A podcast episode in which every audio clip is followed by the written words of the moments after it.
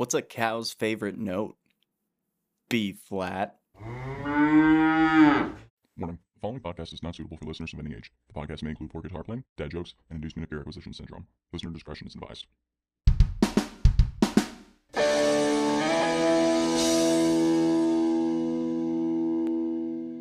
Good morning, good afternoon, or good evening to you whenever you're listening. I'm your host, Carson, and welcome to the Pedals and Pickups podcast. In this podcast, we'll talk about your news in the music industry. We're faster than Internet Explorer, but who isn't? Famous pieces of gear that I'm too broke to buy, famous artists I'll never be able to play like, and topics or tips about guitars and music recording. Now, before we get into our topics for this week, I think this episode is going to end up being a little different. I feel like with all of our demos, we're always doing quite a bit of clean stuff, and while I like it that way, because it gives you guys the opportunity to see exactly what each effect is doing to the tone without anything else changing it, most people don't use our guitars completely squeaky clean. We've got anything from a light breakup, to mild overdrive, to aggressive distortion, all the way to ripping spitty fuzz. Now, while I never intended this episode to make up for all the clean tones that we've had over the past few weeks, there's really no way to talk about Sunn the band and their doom metal tones without introducing mountains of gain. So buckle up, we're going to blow out some windows, we're going to make some dogs howl, and we're going to finally get a chance for me to meet my neighbors when they come to the door to complain. But first, let's get into the news. Now first up, the twenty twenty-three list of musicians and bands to be inducted to the Rock and Roll Hall of Fame in Cleveland, Ohio has just been released, and one of them is a band I've been waiting on for a while. The big one for me this year is Rage Against the Machine. I remember going to the Rock Hall and voting for them a couple of years ago, but they finally made it into the ranks of the three hundred sixty-five previous inductees as of last year. The other acts to be inducted are Sheryl Crow, Link Ray, Willie Nelson, Kate Bush, George Michael, Missy Elliott, and The Spinners, among a few others as well. The rules to be inducted into the Rock Hall are actually pretty simple. twenty-five years after an artist or group releases their first album, they become eligible for induction into the Rock and Roll Hall of Fame in one of a few different categories. Performers, or main acts, non-performers, such as lyricists, songwriters, producers, and D Js, musical influence, or those who may not play rock and roll, but their styles and composition have influenced rock and roll, and sidemen, or those who have performed as session musicians and supporting acts for larger groups. Depending on the year, there's only a certain amount of names that can be inducted at once, sometimes as low as seven, other times as high as sixteen, and prior to twenty twelve, the nominees would be sent to a committee of one thousand people who would vote on those inductees. Since twenty twelve, fans are now able to cast ballots either online or in person at one of the Rock Hall's voting kiosks. A few people have been inducted more than once, usually once as a solo artist and again as part of a band, with one person being inducted three times, Eric Clapton, as a member of both Cream and the Yardbirds, and again as a solo artist. Surprisingly, one of the nominees this year that didn't make it was Iron Maiden, who I'd expect to easily eclipse George Michael because, well, you know, it's the Rock and Roll Hall of Fame, but I digress. I mean, who knows? Maybe there was a backhanded deal going on, somebody heard about it, and George Michael made it in because of a, uh, careless whisper. Huh? Huh? You get it? Because, you know, secret deals, whispering, ah, whatever. If you have to explain a joke, it loses its humor. Either way, it was a big year for the Rock Hall. I'm just still waiting till next year when Slipknot's eligible. If they don't make it, well, I don't know what I'd do, but something. Intervene, I guess. I don't know. We're just built different here. Big news for Kemper owners this week. Now, if you're not a Kemper owner, or you're not familiar with what it is, basically the concept is that it is an amp profiler. Different than an amp modeler, because you hook it up to your rig and it runs a pre-prepared audio track through the rig, then listens to the response. From this process, the Kemper can recreate your rig inside itself, giving you the ability to plug up and sound exactly like the rig you profiled, even storing multiple rigs at once inside the Kemper. This allows you to bring your whole collection with you to a gig. This is different from your run-of-the-mill modeler, which is just simulating specific amplifiers through digital signal processing technology and trying to sound like the amps it's modeling. The Kemper actually takes a digital snapshot and it stores it. The news is that there's one key thing that people have complained about with Kemper since its inception. Whenever you take this digital profile, you're taking it at one instance with one value of settings on your amp's control panel. Once you've stored the profile, the Kemper does have its own set of controls, but the key thing is different amps have their tone and gain controls designed differently. There's different center frequencies, different tapers on the potentiometers, and some controls are cut only, while others are boost and cut. It's this fact alone that makes a lot of our amps unique, as increasing the mid knob on a Marshall by two won't necessarily have the same mid boost and increasing the mids on a Fender by two. Kemper has announced that they're releasing a new massive update to their profiling units by adding what they call liquid profiling, touting it as a blend between modeling and profiling. Kemper has stated that the initial rollout will have around forty different amplifier channels offered, with the ability to create a liquid profile by selecting the option when creating a profile of that amp. It'll tell you to set the gain, tone stack, and presence controls in certain positions, then capture the profile, giving the system a reference point that allows it to model the actual behavior of the tone stack when you go to use said profile. Kemper hasn't released a full list yet, but we know some of the liquid profile channels available are a Marshall J T M forty-five, a Fender Deluxe Reverb, and a Vox A C thirty, all classic amplifiers with very different behaviors in their controls. Kemper has also said that if you're feeling froggy, you can even take a profile and force it to be a liquid profile of an entirely different amplifier, giving you the controls and behaviors of a Marshall on your favorite Fender amplifier, allowing for some really unique and creative use of profiles. All in all, I think it's really cool. That's something that's always turned me off about the Kemper, its inability to have authentic control modeling and being stuck with Kemper's control options. But with this liquid profiling update, and presumably more liquid profiles being rolled out in the future, I see it as a great step in the right direction for the company. So it's kind of ironic that this story has come up now, considering the episode that we're doing today. However, I'm too excited not to talk about this. Sunn amplifiers seems like they might be going through a revival. Yeah, so before a couple weeks ago, Sunn Amp's website would just redirect you to the Fender page, as they currently own the brand. But new developments have arisen, and now their website is back up with a very ominous style reminiscent of some of the first M X R advertisements. When you go to their website now, all it has is their logo with the words history, legacy, power, links to a Twitter, TikTok, and Instagram, and a countdown that's, cer- that's currently sitting at eighty-eight days. Their first Twitter post was about a week ago, and it just states, "The sun shall rise again." And the rest of the Twitter is just a bunch of posts seeming like a person setting up an office that collects and repairs old Sunn amps, featuring things like a Centura, a Beta Lead, and a two hundred S, a few of Sunn's most popular amplifier models. The thing on here that makes me the most excited is also the only thing posted on both the Instagram and the TikTok, a less than minute long video consisting mostly of a sunrise with a bunch of quick uh, flashes of pictures in between. These pictures start with old photos of large vintage Sunn stacks in use, but probably the strongest thing here is the shortcuts to digital models and circuit boards. The first one is of an amplifier chassis and inside model of the circuit for a Sunn two hundred S, while the second is a metal chassis with measurements for a Sunn one hundred S. While all of this might seem like the work of a repair tech, about halfway through the videos we do see a cut to just a snippet of a real circuit board that's labeled Sunn one hundred S, with a copyright stamp of twenty twenty-three. What follows is a few shots of what look like vintage Sunn amplifier chassis, but in modern production, indicating some pretty strong foreshadowing of a brand revival. Honestly, I wouldn't be surprised at all if they did it, given how more and more people have been modeling vintage Sunn gear as of recent years, with the introduction of a Sunn model in the Line six Helix, a Sunn model in Amplitude five, and a few different Sunn-oriented pedals. Honestly, I don't know how Fender would greenlight the creation of an announcement like this without intending to revive the brand. The only thing that makes me nervous is there's nothing in there indicating the revamp of a Model T, which is one of my favorite amplifiers of all time. I really see that kind of going one of two ways. When Fender did their initial reissue after they acquired the brand, they did reissue the Model T for a couple years. While it was a great amp, it wasn't true to the original at all, other than styling and brand name. It never really took off, and hasn't been as popular or coveted as the original Model Ts, which could have put a bad taste in their mouth when it comes to trying it again. On the other hand, the Model T would easily be the star of any Sunn revival, and I can see holding off on announcing that until closer to when this timer ticks down. Either way, I've got my fingers crossed.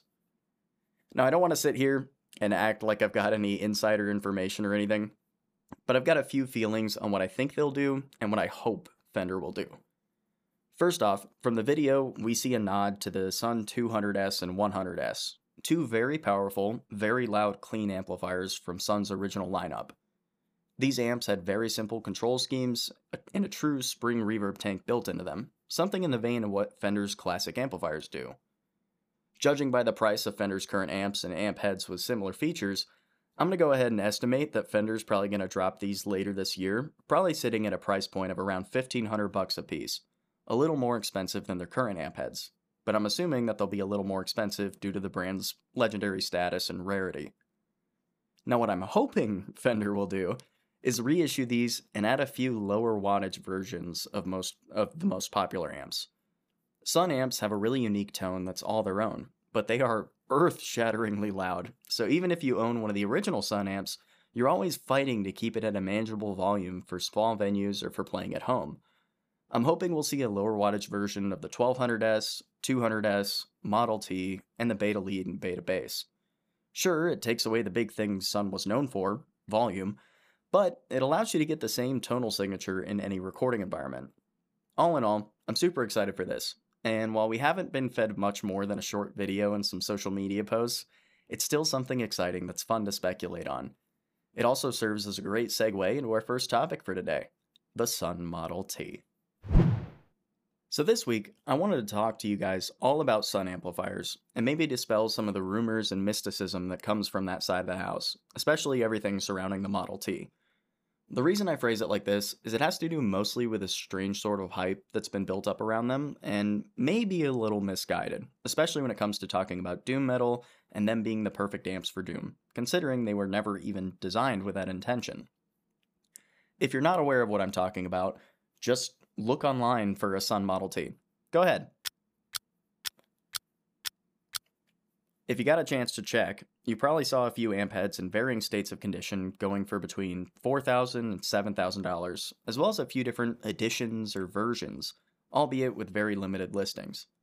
What's wild to me is that these amps would go for maybe two hundred to five hundred bucks a decade ago. You could hardly give them away, and they weren't thought very highly of.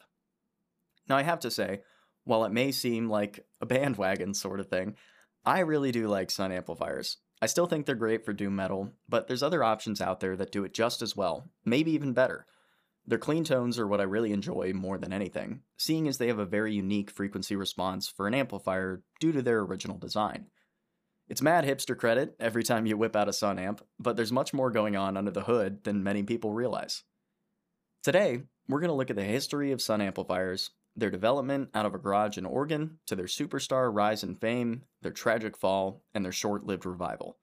After this, we'll get into some of the modern reasons why these amplifiers will set you back the price of a used car when they were the price of a pedal back in the two thousands. The story of Sunn amplifiers begins in Tualatin, Oregon in nineteen sixty-two with two brothers, Conrad and Norm Sunholm. Norm played in a band called The Kingsmen, who were a relatively small act that performed at local dances and schools, and they weren't really making it big. That all changed one day in nineteen sixty-two, when the group was playing a show at a club and kept hearing the song Louie Louie played over the jukebox during the breaks, causing them to learn the song in order to cover it due to its popularity. Their cover was so popular that in one performance, the band even played Louie Louie for ninety minutes straight. Yeah, the same song, over and over and over for an hour and a half. In nineteen sixty-three, the band's manager Ken Chase paid for a recording session at a local studio where they recorded the track and he began to play it on the radio show he hosted, garnering national popularity and a number two spot on the Billboard Hot one hundred chart. Their newfound popularity caused the Kingsmen to kick off on a nationwide tour across the United States.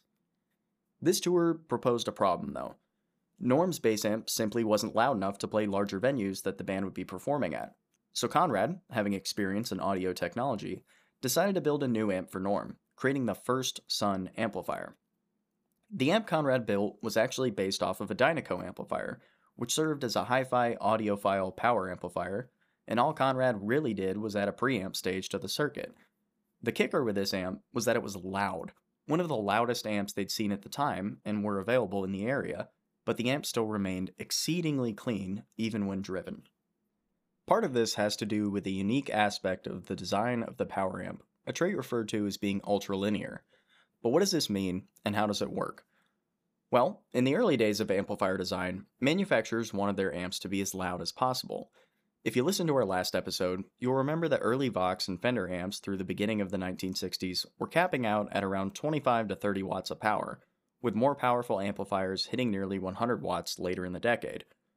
When you're using power tubes like E L thirty-fours, six oh sixes, or K T eighty-eights in an amplifier, there's a few different ways you can hook them up. The usual methods of doing so involve methods either known as triode or pentode. There's a lot of science and research involved with this, and it basically boils down to how much of the output signal voltage is impressed on the screen grid of the tube. In a triode configuration, one hundred percent of the output signal voltage is impressed on the tube, while in a tetrode or a pentode, zero percent of the output voltage hits the screen grid of the tube. A majority of guitar amplifier power sections are wired in the pentode configuration, as pentodes will allow for more power. However, it results in a form of distortion that can easily be heard in vintage amps in a pentode configuration. This is why a lot of vintage tube amplifiers get a very saturated form of breakup when you crank the master volume, even on the clean channel. A triode configuration usually results in less power than a pentode configuration, somewhere around half as much, but it also creates a much smoother, hi-fi sound that leads to an almost negligible amount of distortion in the power amp section. Many vintage hi-fi stereo amplifiers were wired in this way in order to reproduce sounds as accurately as possible across their volume range. So right now, we have two options, either triode or pentode. But in nineteen thirty-seven, an English engineer named Alan Blumlein patented a new technique called distributed loading, eventually leading to the development of ultralinear circuits. In these types of circuits, you essentially combine the characteristics of triode and pentode amplifiers by sending a percentage of the output signal voltage to the screen grid of the tube. Depending on the type of tube used, the percentage of the output signal that's optimal for ultralinear circuits changes, but it's usually anywhere from twenty to fifty percent. So what are the major advantages of ultralinear amps? Well, distortion of the power amp is lowered to the same as a triode configuration, sometimes even less, while power output is almost the same as that with a pentode tube, giving you even more volume with even less distortion, creating an extremely loud, clean amplifier. The original amp Conrad makes is a tube preamp he designs that hits the front end of two seventy-five watt Dynaco power amps for a grand total of a one hundred fifty watt bass amplifier.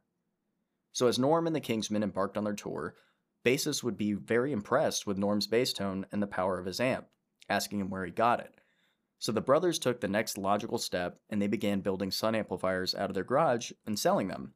Because of course, as we all know, if you want to start a great company, you've got to start in a garage. I mean, look at Google, Amazon, Apple, Microsoft, just add Sunn to the list. Sunn amps became so popular that there's a waiting list to have one made, and the waiting list becomes so long that Norm drops from the band to focus on Sunn amps with Conrad full-time. Conrad also begins building guitar amplifiers around the same time, and with orders quickly outpacing what they can produce in the garage, they move the operation in nineteen sixty-five to a repurposed indoor public swimming pool that had been filled in and turned into an industrial facility. It's around this time that Norm falls out of interest with amplifier manufacturing due to a budding career in real estate, and he sells his share to his brother Conrad. Sunn amplifiers got their next big bump in popularity when they started changing up their marketing. Instead of trying to compete with Marshall and Fender, they marketed themselves as a backline solution, meaning they encouraged these bands to keep their favorite amps for studio sessions and recordings, but to purchase Sunn amps for their live performances due to their sheer volume. Ultimately, this strategy paid off, and in nineteen sixty-seven, The Who was picked up as one of the largest Sunn endorsement deals, using them for the entirety of their North American tours instead of ship shipping their Marshall stacks overseas. You see a lot of ads from the late sixties and early seventies that Sunn posted, with very simple pictures and black text on a white background that says things like, "The Who depends on the sound of Sunn. Why don't you?" Or, "The Steve Miller Band uses Sunn amplifiers exclusively." And even, "Ever felt the sound of the Jimi Hendrix Experience? They use Sunn amplifiers and sound systems exclusively." Although Jimi Hendrix would later switch back to his Marshalls and claim the Sunn amps just weren't for him. Honestly, looking at these older Sunn ads are some of the coolest guitar-related ads, in my opinion. Just super simple with crazy statements like, what could be more powerful than one hundred seventy-five watts? Infinity. Or uh, ever breathe a frequency. Just, you know, sort of bragging about how much power they had. I personally have the attention span of a squirrel, so that might be why I like these so much. But either way, I'm a fan. Sunn Amps lands endorsement deals with the aforementioned bands like The Who and The Jimi Hendrix Experience, but they also garner other big names like The Rolling Stones and Cream, becoming the amplifier backline brand for large touring acts in a very short amount of time. During all of this success, an investor named Bill Hartzell out of Minnesota buys Sunn Amplification from Conrad Sunholm for an undisclosed amount, moving the construction of Sunn cabinets from Oregon to Kentucky while keeping amplifier production in Oregon. In nineteen seventy-three, Sunn begins producing arguably their most popular amplifier model yet, the Model T. Organizing this episode is pretty hard, as the focus of this is one hundred percent on the Model T, so for now, bear with me. We'll come back to the Model T and its features and demos in a second. Let's get on with the history of Sunn Amplification before we get into my love letter for a discontinued, but now possibly revived, amp. During the transition, Marshall amplifiers become more powerful and more widely available in America. Along with a British invasion occurring at this time, Marshall takes vast swaths of Sunn's market share, and they begin to fall into obscurity. In a last-ditch effort to keep Sunn afloat, Bill Hartzell begins to invest in the budding solid-state technology by producing all solid-state Sunn amplifiers, like the ever-popular Beta Lead and Beta Bass. Sunn begins focusing all their efforts on these new solid-state amps that initially really didn't catch on, their tones being wildly different than the original Sunn models produced by Conrad Sunholm. Unfortunately, Bill Hartzell is killed in a plane crash in the early nineteen eighties, and the Sunn production line is shut down shortly afterwards. It makes a lot of sense, as Bill was really the only one currently interested in keeping the company afloat, and it wasn't the mammoth market force it used to be. In nineteen eighty-five, Fender contacts Bill's estate, wanting to buy the name of the Sunn Amplification brand in an attempt to revive the line. It seems like they want to start developing new types of amplifiers without risking taking a hit on their main product lineup, all while evoking a bit of the mysticism and hype that still surrounds Sunn amps. Fender releases three amps under their Sunn lineup, a new Model T that's very different from the original with one hundred twenty-five watts of power, a Sunn three hundred T, three hundred watt bass amp, and a Sunn twelve hundred S, twelve hundred watt bass amp that has more power than almost any other bass amp on the market at that time. Now, I know this is a guitar podcast, but I've got to lend some credence to the twelve hundred S. It's a truly great bass amp that stays super clean. Here, I've got a demo of one using the model on Amplitude five. I'm using an Ernie Ball Stingray four-string bass, and I've got every control nearly maxed out on the amp, and it still hardly breaks up. It sounds awesome.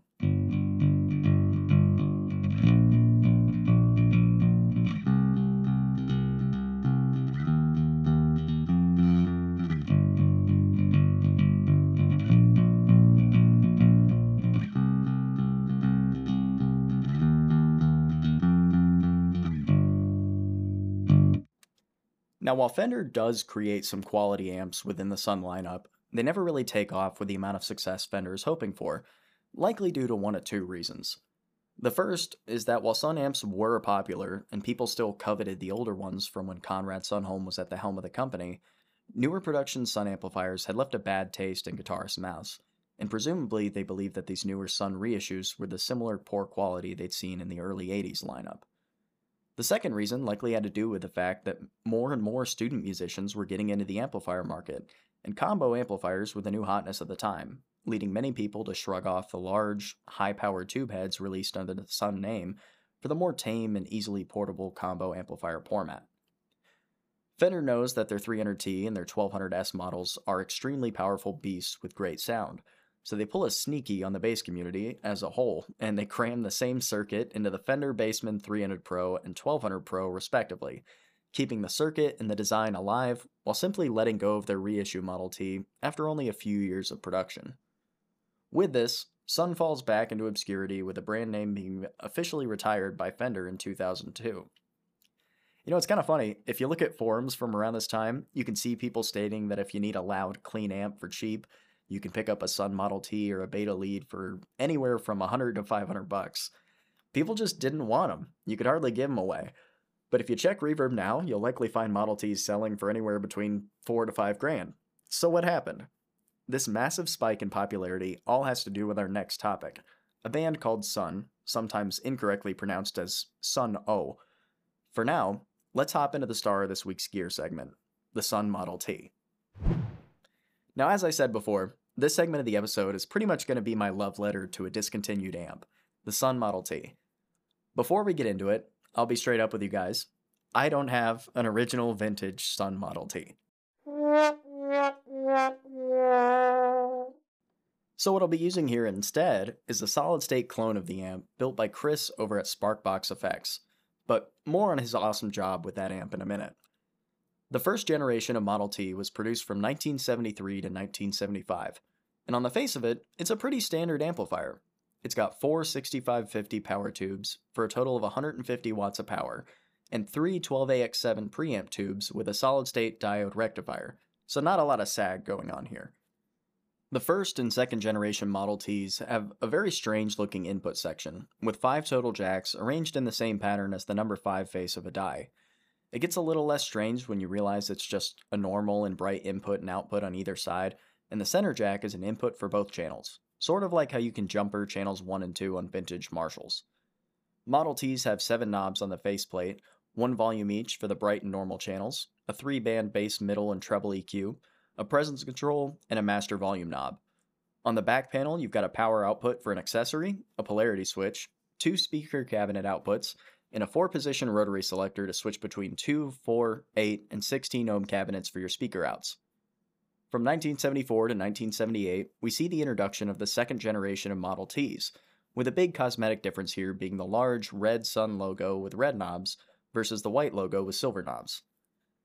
The major added feature here is the mids knob now has a frequency selector with three positions, seven hundred fifty hertz, one point five kilohertz, and three kilohertz to allow for more control over the mid-range. The tone stack in this one is a Baxandall style tone stack, similar to what you'd find in a vintage Ampeg, instead of the Fender Bassman style tone stack present in the first generation. Overall, the differences between the first generation Model T and the second generation Model T are very minor, with both amps being able to dial in the same suite of tones and having the same general tonal character. To get a general idea of what a Model T sounds like in its comfort zone with no effects, here's a demo with all the knobs set at noon using both the bright and the normal channels.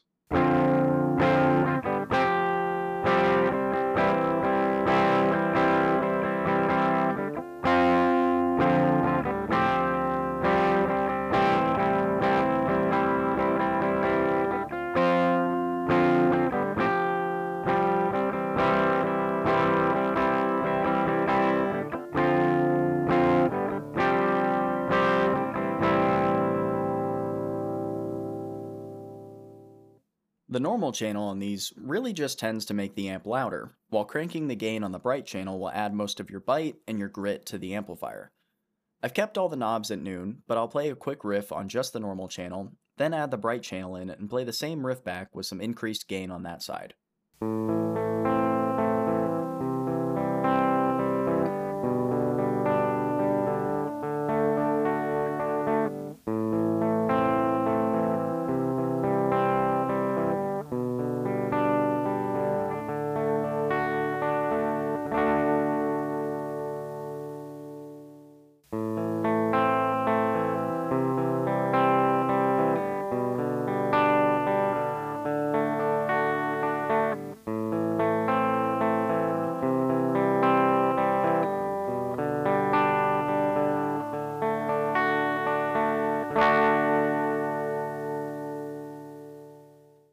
The one key factor of these amps that everybody seems to overlook for some reason is that they're not a high-gain amplifier.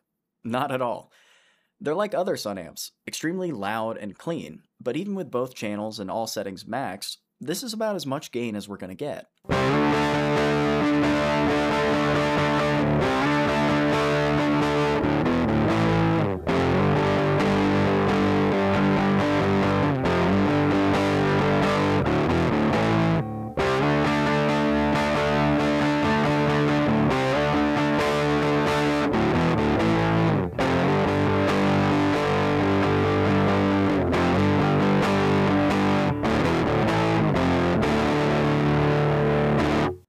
Now this begs the question, why do I love these amps so much? I'm a metal player. What would I want with an amp that can't provide as much gain as something like an Orange, a Marshall, or a Mesa Boogie? For me, it has to do with the fact that the Sunn Model T has a very distinct flavor to it, unlike no other, something similar to an Orange but with a far larger amount of mids present. This unique frequency response gives it a slight growl that's continuously present, and it sounds very unique to me. I really enjoy it. Not to mention the fact that I constantly use pedals for almost all of my dirt, and Sunn Model Ts are awesome pedal platforms. Even with something as simple as a tube screamer, pairing one of the most overused drive pedals in history with a Model T provides a completely original flavor of gain compared to using one with something like a Fender.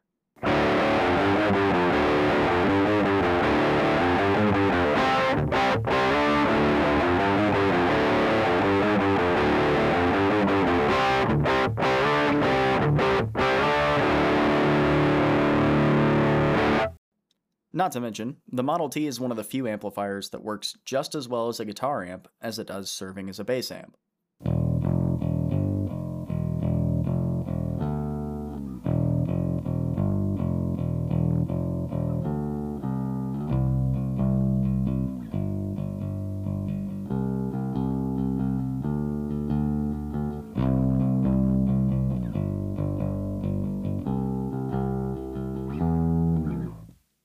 Now the tones that you just heard were Sparkbox F X's clone tones of a vintage, Sunn-manufactured Model T. But during Fender's time with the brand, they manufactured Model Ts in Lake Oswego, Oregon, that honestly ended up being entirely different from the original. The Fender Model Ts are easily identifiable by the fact that they have a single input, two channels that each have their own volume, and a three-band E Q with a gain knob on channel two, a channel select button, and a presence pot. The back panel of the Fender reissues are where they start to get a little more modern and feature-laden, with jacks for main and external speakers, an X L R line-out, a foot switch, a quarter-inch amp line-out, and a quarter-inch amp line-in which bypasses the preamp, volume levels for the individual channels, effects send and returns, and even a switch labeled Arena and Club which lowered the overall output of the amp to twenty-five watts. All of these features aside, the Fender reissue Model T sounds starkly different from the original Model T. It's still a great amp, but it has a much tighter overall tone with a scooped mid-range indicative of a Fender amp, losing the core D N A of what the Model T was all about. And it's precisely because of those characteristics why I believe the original Model Ts have worked for the band Sunn, as well as numerous different doom metal acts over the years, making these Fender reissues less popular and desirable than the original Sunn Model Ts of the seventies. So if you like the sound of the Sunn Model T, but you aren't looking to drop about five grand on one that may or may not be the most reliable piece of gear you own, what are your modern options? The sad thing to say is, there's honestly not much. Most of the clones of the Model T are very expensive, boutique amps or kits that can cost upwards of two or three thousand dollars. Not exactly something that I'd consider wallet-friendly, especially for an amp with such a unique sound to it that you may not be using it for your day-to-day gigging rig. Jupiter Effects makes the Omoct, a built-to-order all-tube Model T clone that costs around twenty-nine hundred dollars U S and has a one-month lead time. Pretty expensive. Winter Amps makes another clone that clocks in at thirty-four hundred dollars, and Jessup makes a clone sitting right around twenty-nine hundred dollars as well. One thing that does look pretty promising is the Model T offered by Seriatone. It comes either as a kit or as a fully assembled amp, with the fully assembled version costing sixteen hundred dollars. It's likely going to be your most budget-friendly, all-tube, part-for-part Model T clone. While most of those prices seem pretty daunting, there are a few limited options out there if you're looking to scratch that itch. For my Model T demos in the earlier section, I was using the Sparkbox Model T built by Chris from Sparkbox F X. The Sparkbox Model T is honestly what I've been teasing over these last few episodes. Chris was kind enough to build this to order at my request, even adding in an effects loop to the design. He was just a dream to work with. He was super cool, answered all kinds of questions, sent me all kinds of pictures throughout the build process. He was great to work with. This amplifier is all solid state, built with high quality parts, using J F E Ts in place of tubes in the preamp, and an ultra clean solid state power amp to push about three watts. While three watts doesn't sound like a lot, this thing is plenty loud. If I crank it up past seven on the master, it's shaking the floor of my house and making my ears ring. It's plenty loud enough to get a great tone for recording, whether you're wanting vintage Sunn tones or huge, ground-shaking doom metal. And if you're playing live, it's certainly enough to mic your cabinet and get a great tone through the P A. This thing is a true solid-state clone of a first-gen Model T, minus the presence knob, and it sounds absolutely great. Chris is currently selling them for one hundred fifty to one hundred seventy-five dollars Canadian, based on the price he can get to, he can get the hard-to-find J two oh one J F E Ts he's using in place of the tubes. Honestly, it's kind of funny, sort of like when you go to a seafood restaurant and they say a dish is market price. This translates to anywhere between one hundred ten to one hundred thirty dollars U S D, and you can contact him about ordering one over on his Instagram at Sparkbox F X. He's also making clones of the Marshall Lead twelve in the same format, for the same price if that's more your style. The Delcam Audio California Doom is an amp-in-a-box pedal that follows the same circuit path as the preamp section of a first-gen Sunn Model T, as well as an added boost circuit with a separate foot switch. It's very well put together. Honestly, probably one of the best-looking and sturdiest-looking pedals I've seen in a long time, with a three-band E Q, master volume, bright and normal channels, and an independent knob for the boost. This pedal sounds extremely good when you're running it into the return of an American Voice tube amp, like a P R S M T fifteen.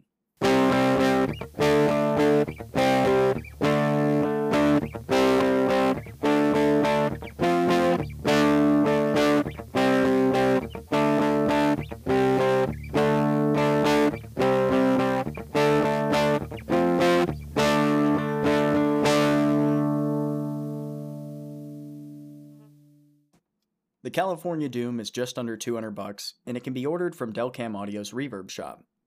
You know, I never thought to ask him, but I wonder why it's called the California Doom. Sunn amps are from Oregon, like they were never even manufactured in California under any owner. Huh. Either way, both of those options are great choices that are going to get you ninety-eight percent of the way to a real Model T while only spending about three percent of the price. Yeah, literally. I just did the math. A ninety-seven percent savings is bonkers to me. There's some other options available that I unfortunately couldn't get for the episode. One Model T amp in a box that everybody raves about is the Electronic Audio Experience Model F E T. The E A E Model F E T has the same controls as a Model T, minus the presence pot, but what's unique about it is that it also includes an approximation of the phase inverter circuit, bringing it even closer to the architecture of a true Model T. They sell for about two hundred twenty bucks on the used market, and they seem to be sold out on E A E's website, but there's plenty of demos comparing them to a real Model T, and they sound absolutely amazing. The Earthquaker Devices Acapulco Gold is my last on my list here, and I put it there for a good reason. I'm a huge fan of Earthquaker Devices, it's no secret. I've even got an Earthquaker flag hanging up in my studio, but for some reason I just can't get around the Acapulco Gold. If you haven't seen it before, it comes in a standard-sized enclosure with one single massive knob on it, and as per Earthquaker Devices' own description, they say it's modeled after the sound of a cranked vintage Model T amplifier. Before I get into my own thoughts on this, I'll play it for you guys so I don't cloud your opinion up front. Here's the Acapulco Gold with its single knob set all the way up.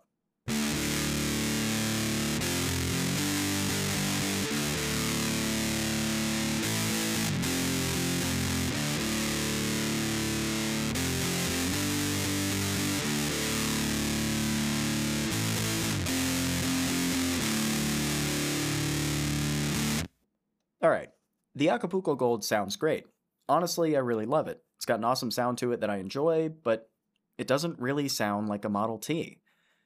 I've done more sound demos in this segment than I do in a lot of my episodes. Like I said, it's my love letter to this amp, so I feel like by now you guys have a pretty good approximation of what a Model T is supposed to sound like, and this just isn't really it. It's in the ballpark for sure, but it has a lot more compression and a much more scoop mid-range than a Model T does. It works much better for metal, as you heard the insane amount of gain on it, but that's not the sound of a Model T. It sounds more like a fuzz than anything. Not to mention, the pedal is honestly pretty difficult to use. That sounds sort of counterintuitive, considering it only has a single knob, but this thing pushes an insane amount of gain that not only makes your signal crunchy, but it makes it so loud that if you kick it on without thinking about it, you will literally give yourself hearing damage. And that's not an exaggeration whatsoever. It doesn't have any of the tone controls like amp-in-a-box pedals do, and it really doesn't work as an amp-in-a-box, requiring you to use a clean amp to run it into the front of. All that being said, I still really do like it, and I think it's perfect for somebody who likes the general idea of a Model T, but is turned off by some of the less desirable aspects of the amp. It only goes for one hundred thirty-nine bucks too, which isn't bad at all. So you've now picked out your favorite Model T clone, and you're ready to rock. But here's the real secret to this amp. It starts to get even better when you begin to layer even more gain into the input. Which brings me to the second famous gear section of this episode, the Earthquaker Devices Life Pedal. Yeah, that's right. This week is a double feature. As guitar players, we see a lot of signature gear for the bands and players we love come out, mostly in the form of signature guitars, but a little less common in the form of signature amps and pedals. Sure, you have the odd ones here and there, like Sinister Gates' signature Schecter Hellwind, Chris Stapleton's signature Princeton, or Slash's signature Marshall A F D one hundred, but they're not as common as signature model guitars. While this makes sense from a marketing standpoint, obviously the guitar is the thing that most people will associate with a guitarist because, well, they're holding it. It doesn't really make sense from a tonal standpoint, as a majority of our actual tones come from our amplifier and our pedals. To bring out our second piece of famous gear, we're going to talk about something quite a bit more modern. My favorite signature pedal, the Earthquaker Devices Life Pedal, Sunn's signature Stompbox. At its core, the Life Pedal is really just three circuits crammed into one, an octave, a distortion, and a boost. To get more specific, the octave is the analog up in the style of a Dan Armstrong Green Ringer or an Earthquaker Tentacle. The distortion is in the style of a Whiteface Proco Rat, and the boost is actually the same as a previously discontinued Earthquaker pedal, the Black Eye Boost. All of these circuits together are capable of some really ripping distortion, and while of course it was designed for a doom metal band, it's capable of so much more, from lightly overdriving a classic Fender amp like this,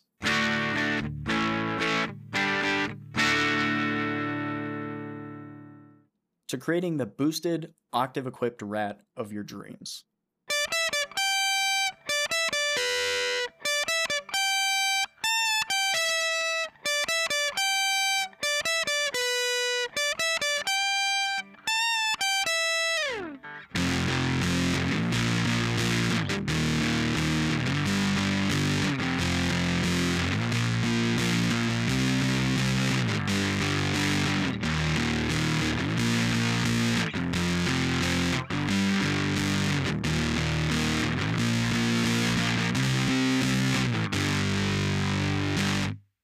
Alright, I'm about to get carried away playing with this again. Before we do some more tones, let's hop into why this pedal exists and its various versions since its inception. First, we see the Life Pedal V one released in mid twenty nineteen, and the story behind it is actually pretty simple. Stephen O'Malley and Greg Anderson of Sunn released an album titled Life Metal, the name being a play on the genre death metal, two months earlier with an absolutely crushing guitar tone anybody would be envious of, Doom fans or not. The core of the band's guitar tone for this album were, of course, their Sunn Model Ts, but fed with Whiteface Rats, vintage Shinai F Y six octave fuzzes, and a variety of MOSFET boost pedals. O'Malley and Anderson began toying with the idea of releasing a signature Sunn pedal during the development of the album, and they claim that they contacted Reverb, who pointed them towards Earthquaker Devices, to help them collaborate on the idea. The result was a double-wide, two foot switch pedal that had five knobs and a three position rotary switch. The first control blended in the amount of octave up circuit found in the band's Shinai fuzz. The next three controls were the usual suspects on the Proco Rat, distortion, filter, and amplitude, with amplitude being volume, with the last control being magnitude to control the amount of boost. The three position rotary switch selected between three different clipping options for the Rat, op amp for a wide open, forceful tone, symmetrical diode clipping, an asymmetrical diode and L E D clipping. The original pedal was limited to only one thousand units and sold with special bundles only available from the band themselves, selling out extremely quickly and with units being scalped for extremely high prices soon after. They're still somewhat being scalped, honestly. If you want an original Life Pedal V one, you're likely looking at anywhere between four hundred and eleven hundred bucks, depending on how much of a collector you are with wanting the box and the stickers and all that nonsense. Key characteristics of this pedal are the presence of the knobs on the backplate of the enclosure and the fact that the distortion circuit has an actual L M three oh eight chip. But we all know from our episode on the Proco Rat that that's a lot of mythical fairy dust that surrounds the L M three oh eight. It isn't necessarily based on anything other than wishes and dreams. In January of twenty twenty, Earthquaker bent to the will of the fans who wanted the Life pedal and said, all right, all right, all right, we'll do it one more time. This time reissuing the Life pedal as a version two with a total of twenty-five hundred units. The Life Pedal V two had the same dual foot switch design, albeit with a smaller, more classic Earthquaker enclosure that had all the knobs mounted on the faceplate of the pedal rather than the back. This version has the same circuit as the original Life Pedal, but now includes an expression jack for you to be able to blend the octave in and out with a foot pedal, rather than having to bend over and physically turn the knob. This limited edition release also has the L M three oh eight chip in the distortion circuit, and was once again subject to the same scalping the V one was. If you want to find a V two today, you're still looking at anything between three hundred fifty dollars and six hundred dollars, depending on condition and packaging. In November of last year, Earthquaker, likely realizing how much money they could make if they kept the Life pedal on as a standard offering, released the new and improved Life Pedal V three, now holding a permanent place in Earthquaker's catalog rather than as a limited edition. The V three keeps the added expression jack in place of the V two, but to allow even more control over the octave circuit, you now have the addition of a third foot switch to turn the octave on or off completely, which also includes Earthquaker's Flexi Switch technology, essentially the ability to hold your foot on the switch for as long as you want the effect on, rather than toggling it on and off. For some of the more pedal purists out here, you'll be absolutely heartbroken to know that because of its status as a mass production pedal, Earthquaker wasn't able to use the L M three oh eight op-amp chip in the V three, instead opting to use the O P zero seven D P op-amp, which, wouldn't you know it, is the same exact op-amp used in the modern production Proco Rats. You know, the same one where the frequency response is exactly the same as the L M three oh eight, but for some reason everybody rags on it. Gotta love hype trains. So now that we're all familiar with the provenance of this monster of a pedal, let's see everything that it's capable of. The octave circuit is right after the input stage, and it's super simple. It's similar to the analog octave circuit that we all know and love, but it uses germanium diodes to accomplish its clipping. What I find very useful about the octave here is its ability to blend it in and out. See, normally with an analog octave up, it's used in conjunction with a fuzz to add a unique, high-pitched flavor to any notes played on the neck pickup and above the twelfth fret, sort of like this. First I'll play a lick without the octave, then with the octave engaged.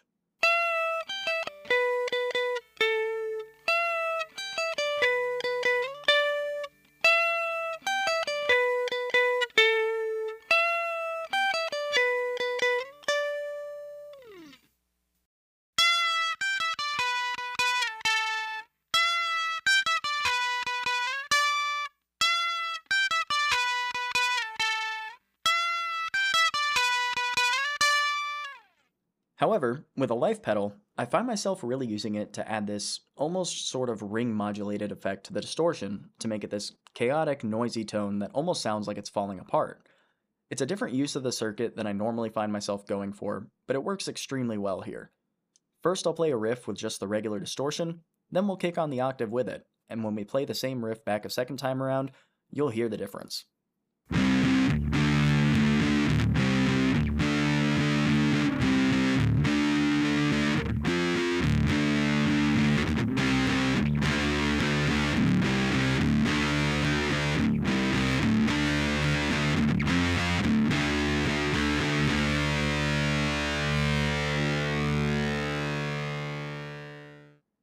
The most interesting thing to me on here is the addition of different clipping options for the Rat.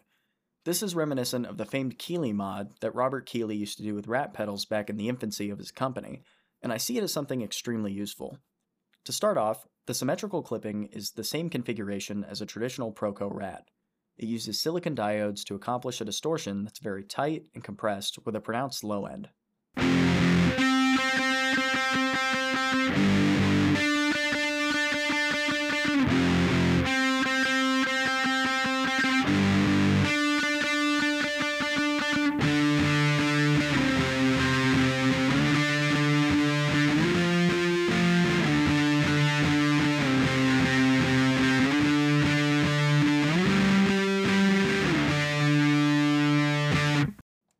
The asymmetrical clipping makes use of a mix between standard silicon diodes and L E Ds to create a much looser, more mid-focus distortion that honestly reminds me of something like a Turbo Rat.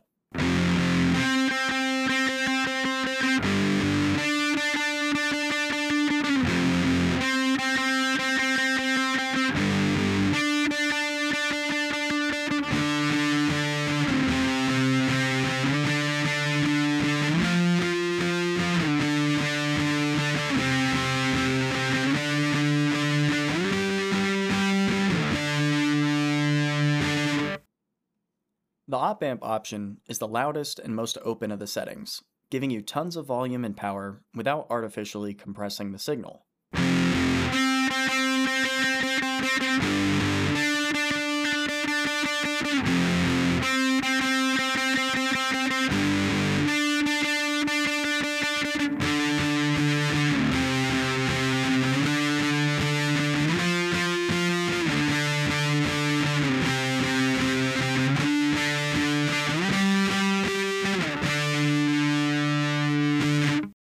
Like I said before, the boost circuit is actually just a clone of an old Earthquaker pedal that's since been discontinued, the Black Eye Boost.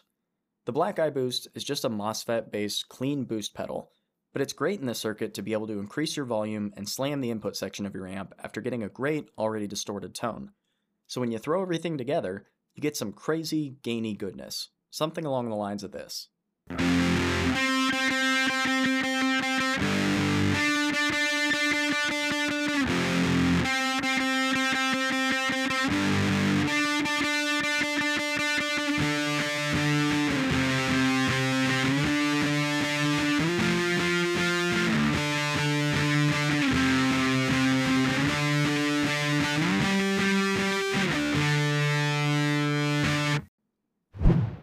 Now that we've broken down the Life pedal into its three constituent parts, it doesn't really seem so mystical as some people make it out to be.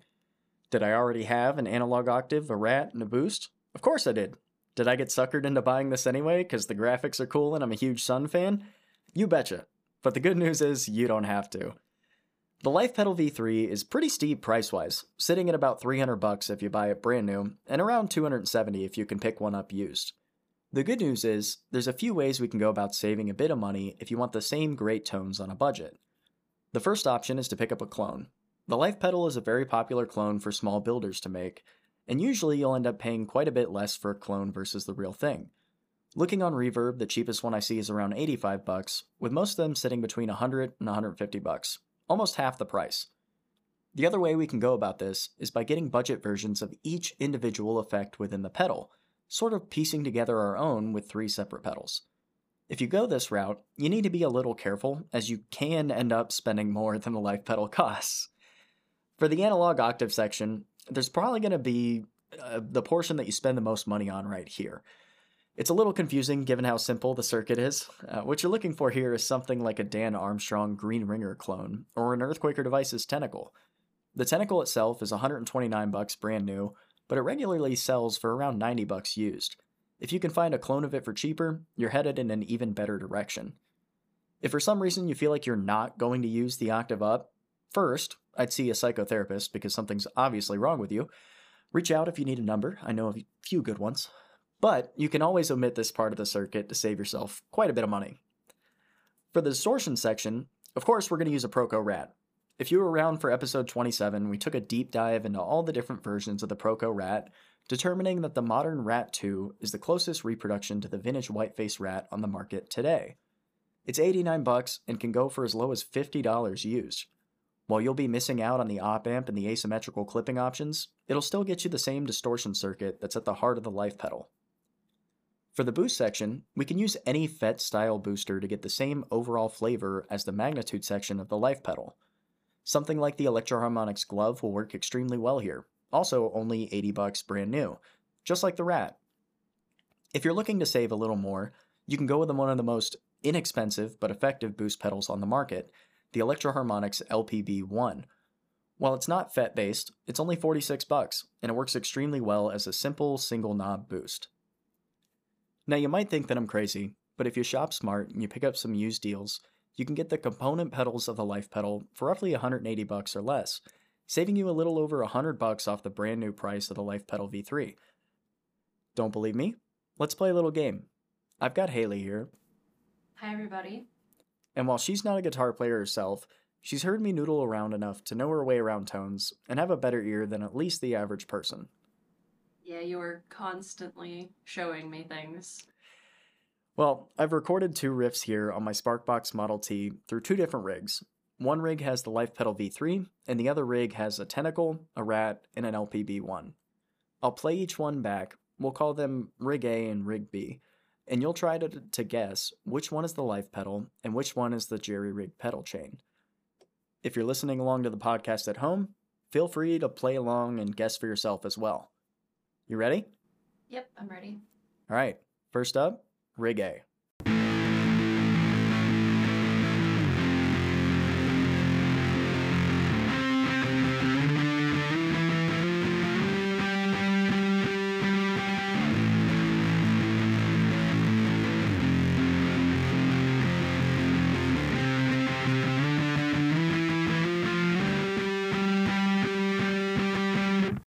Sounds pretty good.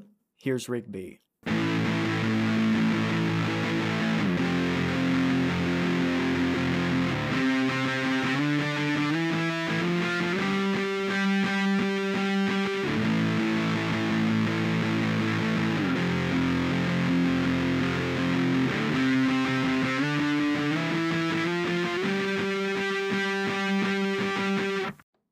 All right, five seconds on the clock to think about it.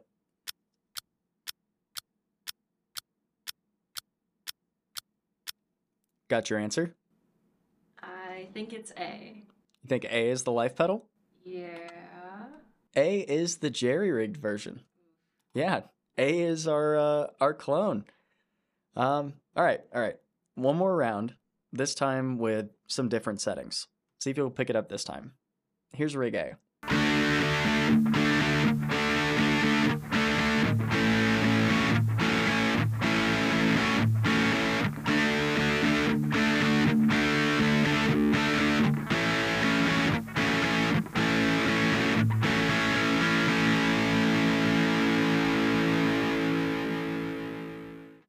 And rig B.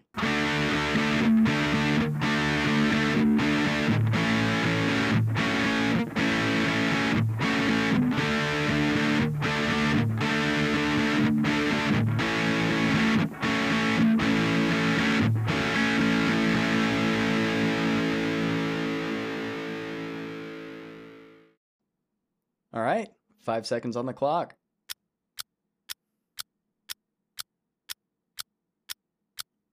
Time's up. What do you think?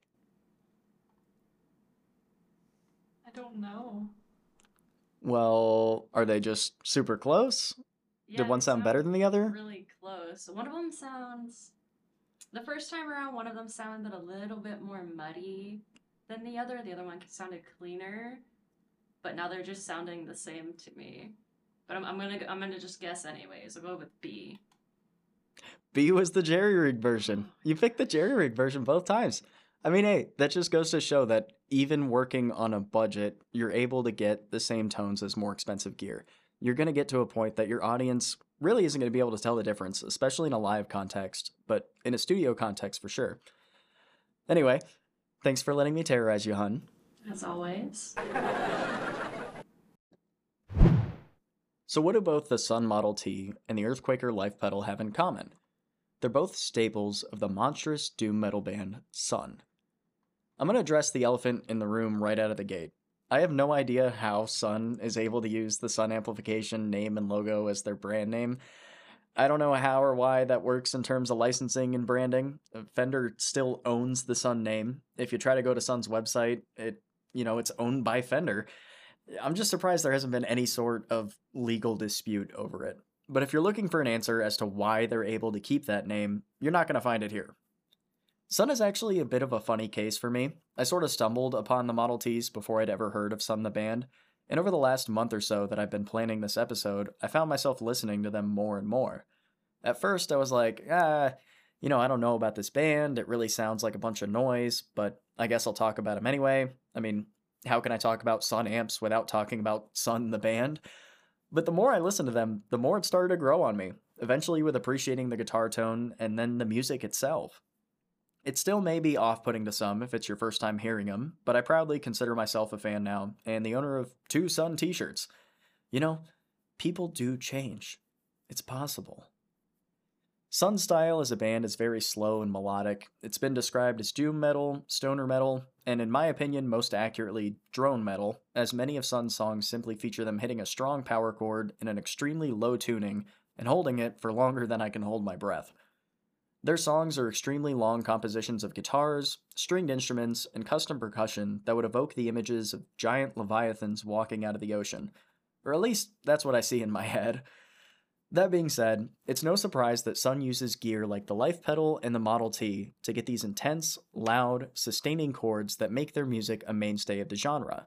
But before we get into the tones, let's get into the history. Sunn originally formed in nineteen ninety-eight in Seattle, Washington, between two friends, Stephen O'Malley and Greg Anderson, under the name Mars. The band chose both of these names in honor of the nineties drone metal band Earth, one of their inspirations. The band was first signed to label Hydra Head Records shortly after their inception, and they began recording their first album, the Grimrobe Demos, in nineteen ninety-eight. Later that year, Greg Anderson would found his own record label, Southern Lord Records, which would become the band's primary label going through the future, as well as serving as a launching platform for other small doom metal acts looking for a record label. Sunn would release their second album, Void, in two thousand under both Hydra Head before moving exclusively to Southern Lord for their subsequent albums. The third studio album by Sunn, titled Flight of the Behemoth, was released in two thousand two, and rounded out a trio of albums that took inspiration from the band Earth, as well as the sound of an earlier sludge metal act called the Melvins. Most of Sunn's sound at this point was based on concepts already put forth by these bands, with one of the tracks on Void even having a pretty sizable recorded sample of an earlier Melvin song placed in the middle of it. In mid two thousand three, Sunn released the album White One, which they'd finished up in the end of two thousand two while recording both sessions for White One and the subsequent White Two. For fans, this album was a bit of a departure from what they'd been used to with the band, making numerous strange stylistic choices, such as having English author Julian Cope read poetry for the vocals for the majority of one song, and including the lyrics to a Norwegian folk song in another. During the recording sessions of White One, the band also tracked the majority of White Two, although they would release it in two thousand four after finishing up the final work. White Two was much more in line with Sunn's style on their original albums.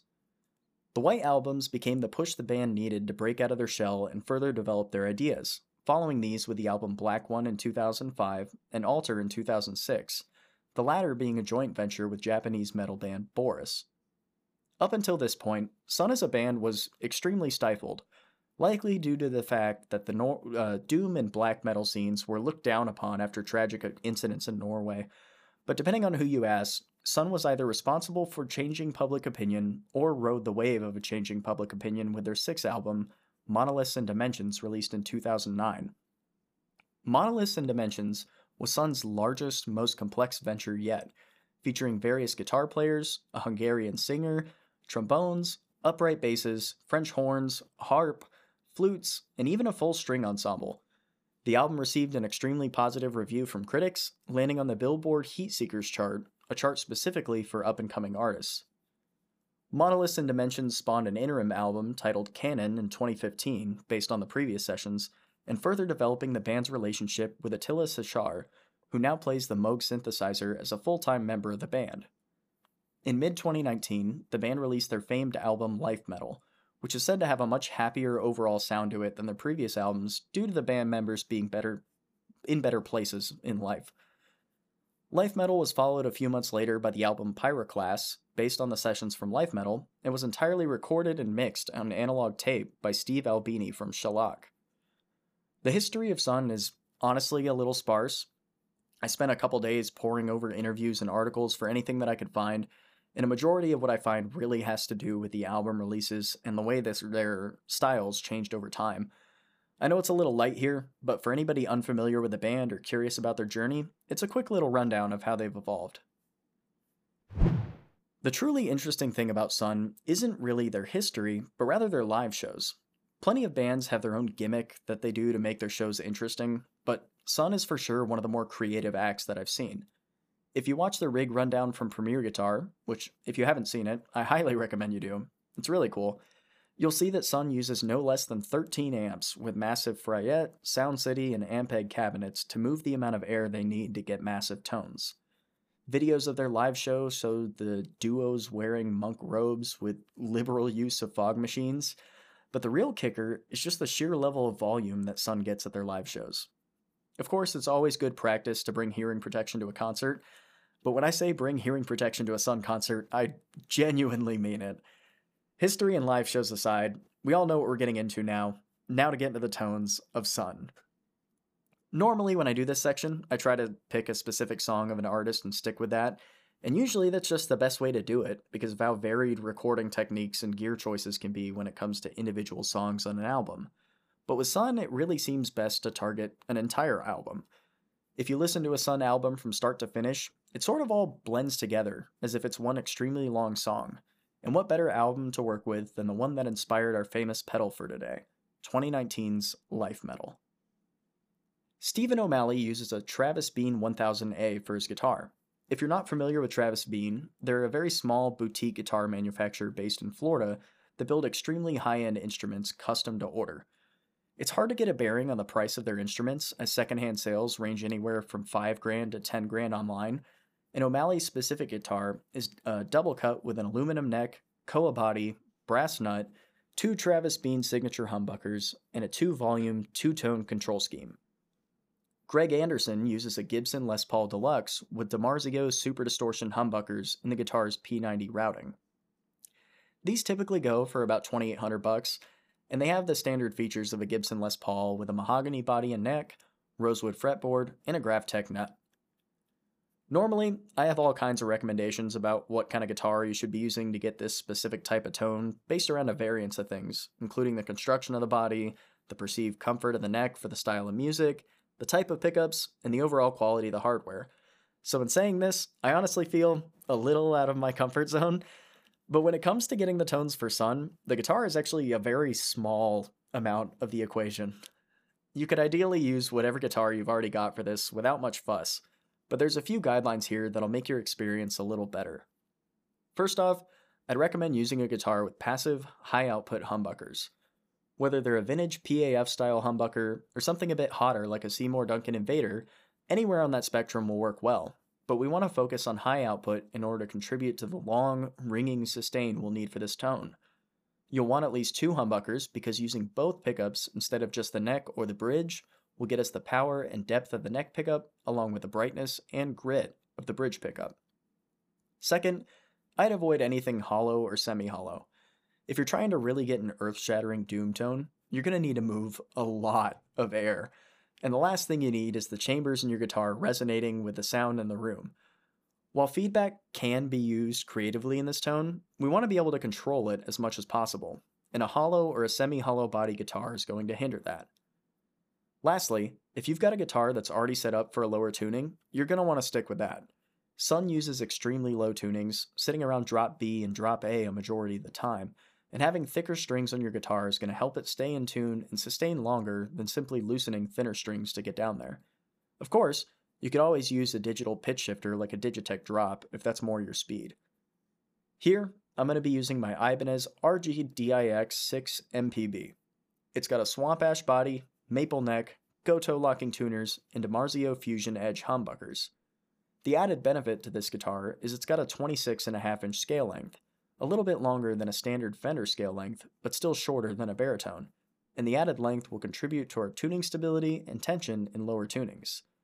I'm using a twelve to fifty-six gauge set of strings in drop B, so they're a little loose, but it'll stay tight enough that they're over the poles of the pickups when I really dig in for massive power chords. This guitar is actually really special to me. I remember seeing these in Sam Ash when I first started playing guitar and being too afraid to touch it because it looked so expensive, but always wanting to play one. I remember telling my wife about it years later, and she found one online. She surprised me with it. I was over the moon. They're about six hundred bucks, and they're honestly a really underrated guitar. People don't give these the credit they deserve. Now, I'm sure you guys already know where I'm going when it comes to amps. Of course, Sunn uses Sunn Model Ts. What's actually really funny about this is Anderson and O'Malley never really sought out Sunn amplifiers at the start. They picked them up because back then they were what the band could afford, and they were extremely loud, which suited their music. It really wasn't a whole destination amp thing where they shot out a bunch of different gear and landed on the Model Ts, but rather a function of the times that became part of their identity.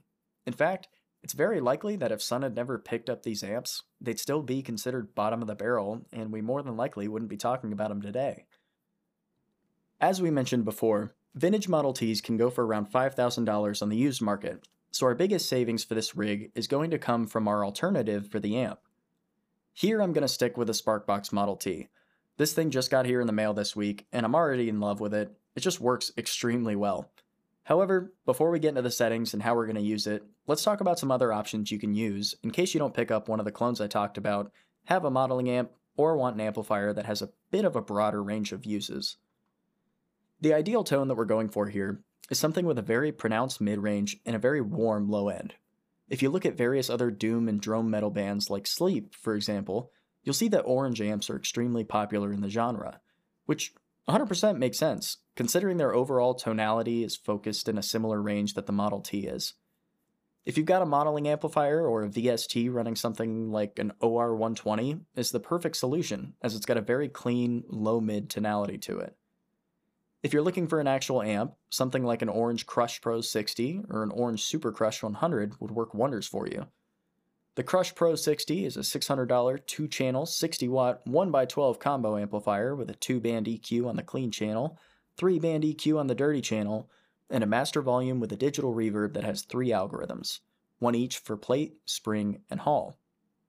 The Super Crush one hundred combo goes for seven hundred bucks, and it's a one hundred watt one by twelve combo that has the same features of the sixty, minus the separate reverb algorithms, plus a cabinet-emulated D I out. The decision here really lies with how much power you think you need. If you're recording at home, you can get away with something with a much lower wattage, but if you plan to play doom metal live, one of the key facets of the genre is being able to introduce large amounts of volume, and a one hundred watt amp is going to pack a whole lot more punch than a sixty watt amp. Like I said though, I'm using the Sparkbox Model T here. Since I'm just recording at home and will probably never play doom metal live, three watts is fine for me, but you better believe I'm going to crank this thing to the max. I've set the amp to both channels active with the normal gain at ten and the bright gain at seven. The treble is at seven, mids are at nine, and the bass is at five for an awesome mid-push sound to form the basis of our tone. Let's give it a listen.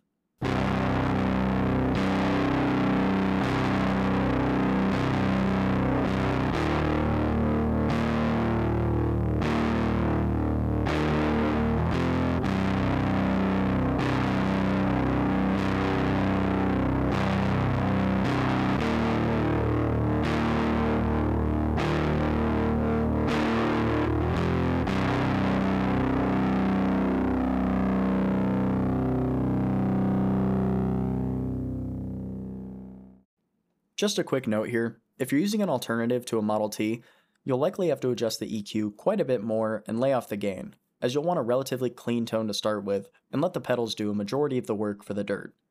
Speaking of pedals, let's jump on in. Since we're working with the tones off of Life Metal, what better pedal to use than the E Q D Life Pedal? Earlier in the episode, we already broke down alternatives you can use to get the same tones as the Life Pedal, so feel free to substitute as you see fit. What we're going to do here is essentially copy Stephen O'Malley's settings on the Life Pedal, setting the distortion circuit to the Rat's forbidden six six six setting, with the amplitude, filter, and distortion all at six. We'll set the clipping switch to op amp, the octave to about four, and the magnitude to six as well, with all three portions of the effect engaged. This will give us a gainy, thick, crushing doom tone that sounds something like this.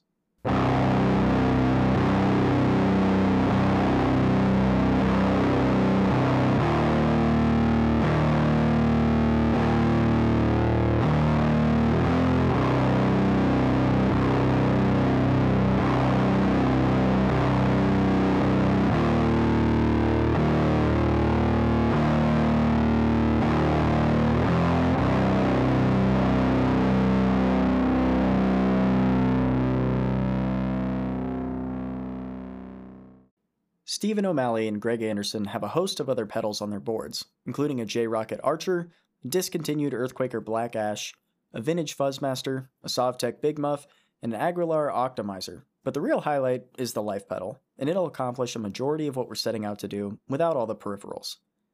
There are two things that the Life Pedal can't do that are integral to this tone, however: delay and reverb. For his delay and reverb, Stephen O'Malley uses a Roland Space Echo R E two oh one. Vintage units go for around two thousand dollars due to their scarcity, popularity, and maintenance issues, as it was a genuine analog tape delay and reverb unit. Which, by the way, If you've never seen one of them in operation, I highly encourage you to look up a video of one working with the cover off. The tape spools out in this really funky sort of way that looks super random and disorganized, but it makes some of the coolest sounds. The Roland Space Echo has eleven different delay modes with controls for rate, intensity, and volume of the repeats, as well as a dedicated reverb circuit with its own controls. Here, I'm using the Boss R E two Space Echo.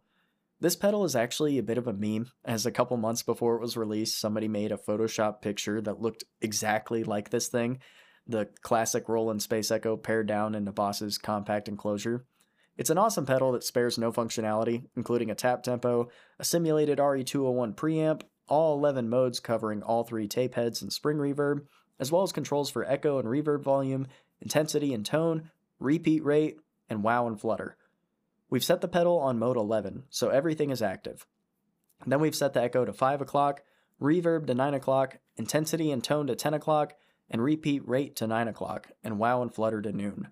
It'll give us a really deep, bass-heavy, throbbing repeat that sounds awesome when you're playing single notes.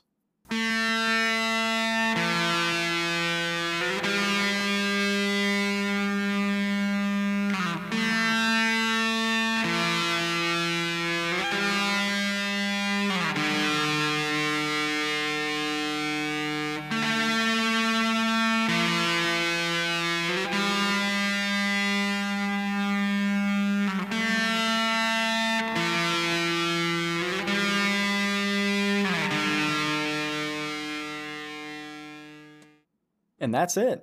With the original rig's price sitting at ten thousand one hundred dollars at the low end, our rig comes out to a grand total of one thousand four hundred sixty dollars, saving us over eight and a half grand. Pretty awesome if you ask me. Alright guys, so this is the point in the episode where I'd normally hit up a recording tip for everybody, but this week we've run long enough. So how about a recording tip any doom metal fan would approve of? A slogan taken straight from an old Sunn ad. Maximum volume yields maximum results. Yeah, that's it. Crank your amps, annoy your neighbors, lose your hearing in your twenties. At least you had fun. So earlier we talked about how Fender bought Sunn amplifiers, but did you know Fender actually owns a lot of popular guitar labels, many of which are still in business today? Yeah, believe it or not, Fender actually owns E V H, Charvel, Jackson, Squier, Bigsby, PreSonus, and has an exclusive marketing and distribution rights to Gretsch guitars. Looking at that, it's kind of like seeing those charts where one company owns a large amount of other ones in the same industry that always appear to be competing with each other. Kind of like how Pepsi actually owns K F C, Pizza Hut, Taco Bell, Sun Chips, Lay's, Doritos, Captain Crunch, and Quaker Oats. I don't know, it's just weird to think about that. When I look at a Jackson, I think of something closer to an Ibanez, not really in the realm of like a Strat or a Tele. Like, sure, you know, Strats and Jacksons are both double cuts, but that's where the similarities end. Either way, I thought it'd be a cool thing to share. You know what? I really do love sharing, which is why I want to give you a free Pedals and Pickups podcast t-shirt. If you leave me a direct message on any one of my socials, or shoot me an email telling me your favorite piece of budget gear and why you like it, you'll be entered to win a free t-shirt. I'll be drawing a winner at the end of May. Reach out over Facebook, Instagram, Reddit, or email me at pedals and pickups at gmail dot com to suggest topics or just chat about gear. I love talking to you guys. I love giving you advice. I'm here for you. Let's chat. If you like the show and you want to see it continue, support the show on Patreon. Every dollar goes right back into the podcast for hosting fees, gear, and equipment to make the show. All right. I've been waiting for this amp for too long, so I'm going to spend some much-needed time fooling around with it, getting some awesome doom tones. I love sitting down with you guys this week, sharing all the nonsense that Sunn amps have to offer you, and I hope you enjoyed it too. Till next time, take care.